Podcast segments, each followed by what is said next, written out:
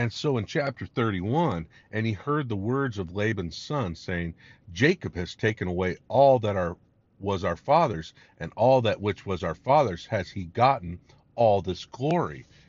In other words, they were now saying, hey, that really belongs to our dad. Jacob's stolen it from us.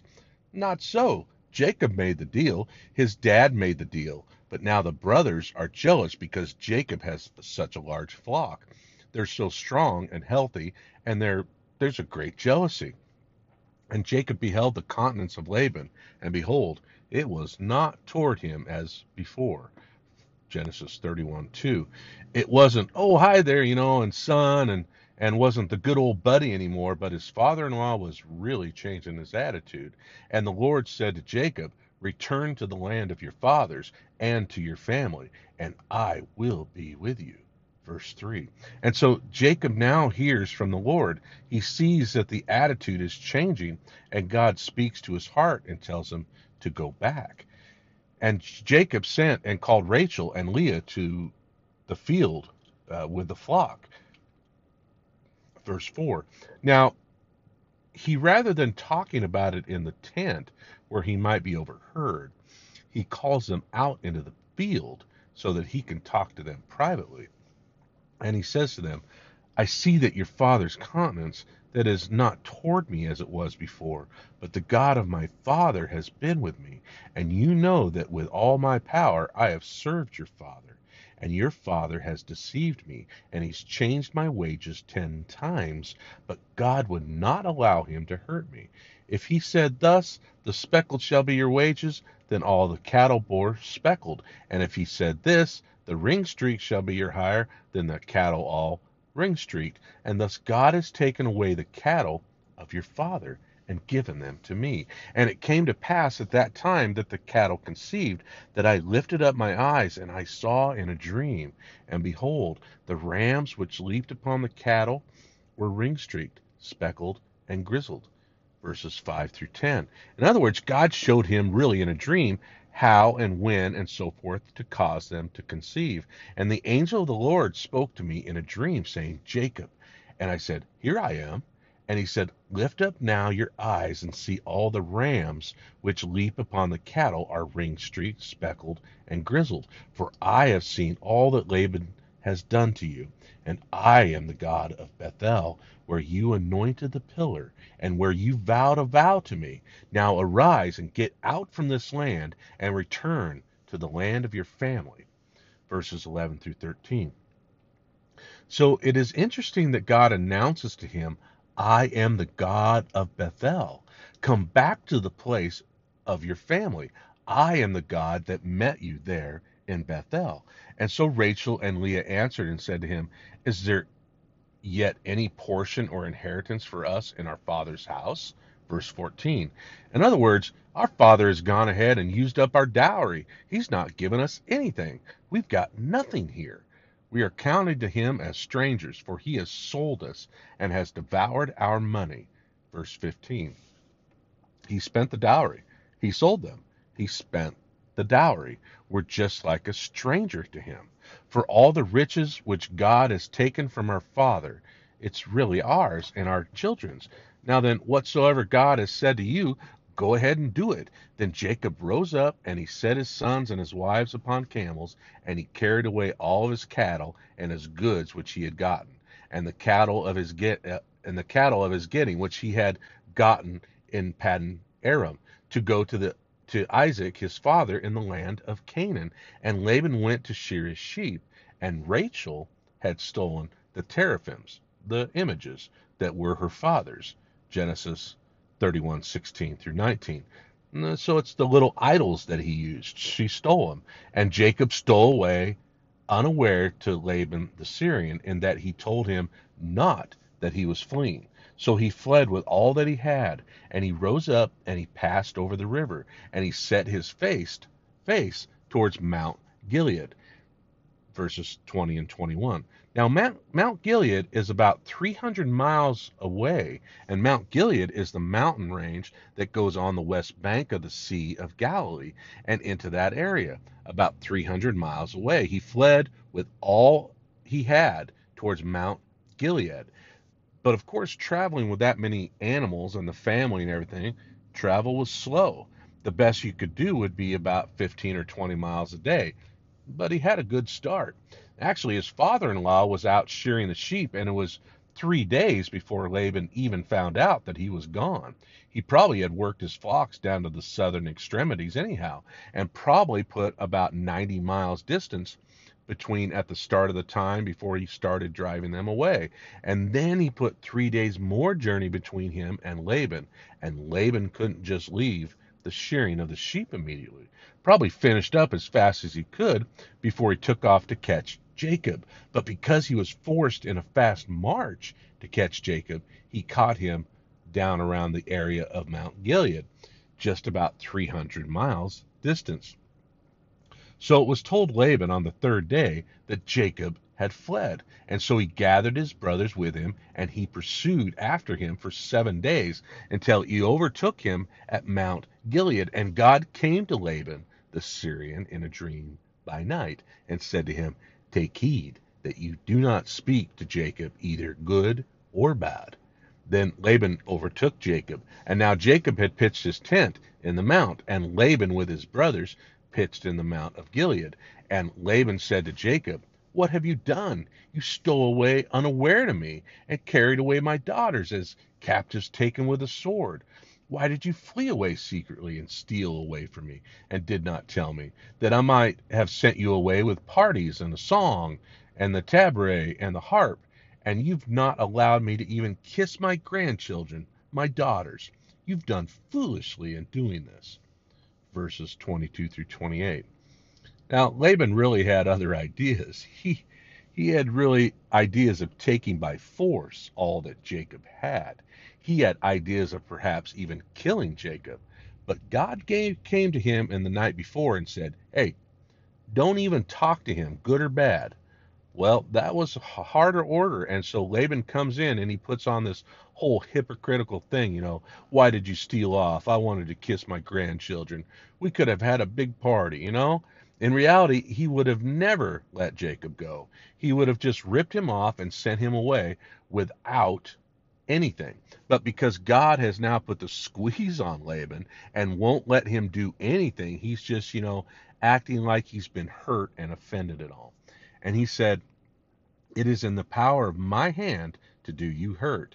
But the God of your father spoke to me last night, saying, Take heed that you don't speak to Jacob either good or bad. And now, though you would needs be gone because you long after your father's house, why have you stolen my gods? And Jacob answered and said to Laban, Because I was afraid, for I said, Peradventure you, you would take your force and, and take your daughters by me from force. Verses 29 and 31. And Jacob had a right to be afraid. The guy probably would have taken the daughters and all the animals. With whomsoever you find your gods, let him not live, before our brothers discern what is yours with me, and take it with you. Verse 32. Whatever I have, search through everything. Whatever I have that belongs to you, take it. Let these guys be a witness. I don't want anything of yours. And so he's accusing him of stealing his gods. But he didn't know that Rachel had ripped off these two little teraphims, these two little idols. And Laban went into Jacob's tent, and into Leah's tent, and into the two maidservants' tents, but he did not find them. And so he went out of Leah's tent, and he entered into Rachel's tent. Now, Rachel had taken the images and put them in the camel's furniture in the saddle and she was sitting on them. And Laban searched all the tent, but he did not find them. And she said to her father, Let it not displease my lord that I cannot rise up, for the custom of a woman is upon me. So she's saying, I'm weak, I'm in my menstrual period. And so he searched, but he did not find the images. And Jacob, verses 32 and 30 through 36, at this time had his little chance, chance to spout off. He was angry, and he chided with Laban. And Jacob answered and said unto Laban, What is my trespass? What is my sin? That you have so hotly pursued after me, whereas you've searched all my stuff. What have you found of all your household stuff? Set it here before my brothers. Let them judge between both of us. For twenty years I've been with you. The ewes and the she goats have not cast their young, and the rams of the flock have I not eaten. In other words, he was careful there. Were many times when the animals were pregnant, but they would have miscarriages because they weren't taken care of properly. But he had so carefully watched over them and been so diligent that there were no miscarriages of the animals while he was serving. Not only that, it was the right of the shepherd to eat, you know, to kill a lamb and to eat it occasionally. But he never once killed any of the animals for his own eating. And so he's just telling how honestly and how diligently he was in serving the old man for 20 years. That which was torn by the beast, I brought it not to you. Verse 39.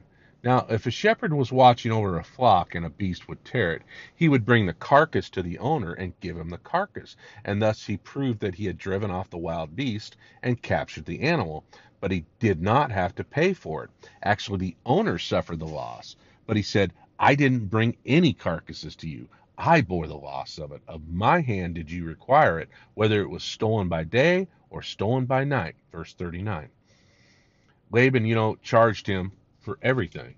And thus I was, and in the day the drought consumed me, and the frost by night. Verse 40. He was out there in the hot sun, and he was out there in the cold nights. And for 20 years, he had really gone through all of the miseries of the outdoors and everything, and my sleep departed from my eyes.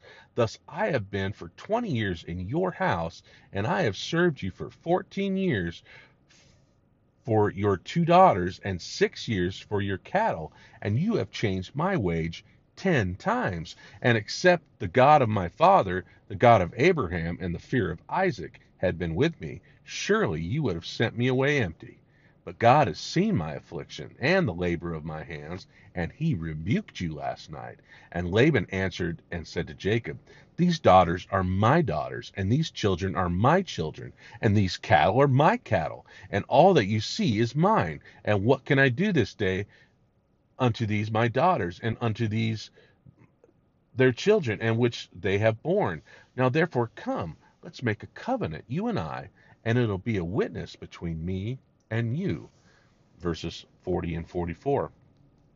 So I can't do anything. I feel it's all mine. I don't know by what right, but yet, so they took a stone and they set it for a pillar. And Jacob said to his brothers, Gather stones, and they took the stones and they made a heap of them. And Laban called it Jerakatutha, but Jacob called it Gilead. Genesis 31, 45 through 47. So he called it by the Hebrew name, where Laban called it by the Aramaic name, and it's a heap of the heap of witness. And Laban said, This heap is a witness between me and you this day, so we'll call it Gilead and Mizpah, for he said, The Lord watch over you when we are absent from one another. And if you will afflict my daughters, or if you will take other wives besides my daughters, no man is with us. Let God watch over you and witness between me and you. And Laban said to Jacob, Behold this heap, this is the pillar that I have cast between me and you. This heap is a witness, and this pillar is a witness that I will not pass over this heap to you, and you shall not pass over this heap and pillar to me. Verses 48 through 52. In other words, you don't come my way, and I don't go yours. This is it. This is the separation. The God of Abraham and the God of Nahor, the God of your father, judge between us. And Jacob swore by the, fa- the, by the fear of his father Isaac. And then Jacob offered sacrifice upon the mount and called his brethren to eat bread, and they did eat, and tarried all night in the mount. And early in the morning Laban rose up, kissed his sons and daughters, and blessed them, and Laban departed and returned to his place. Verses 53 through 55.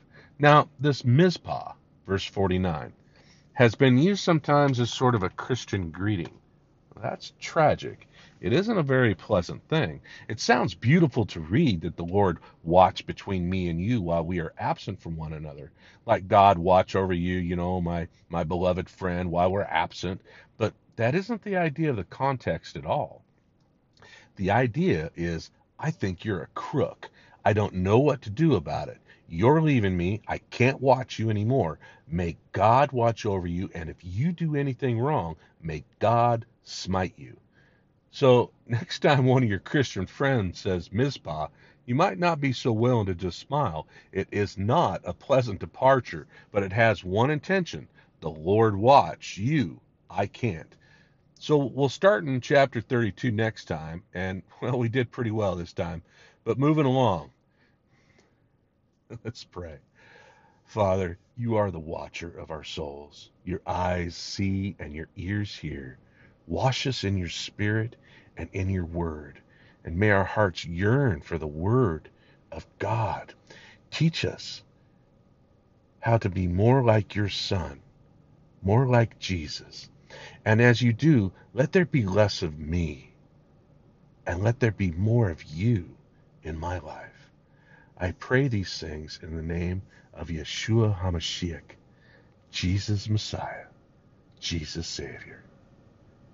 Amen.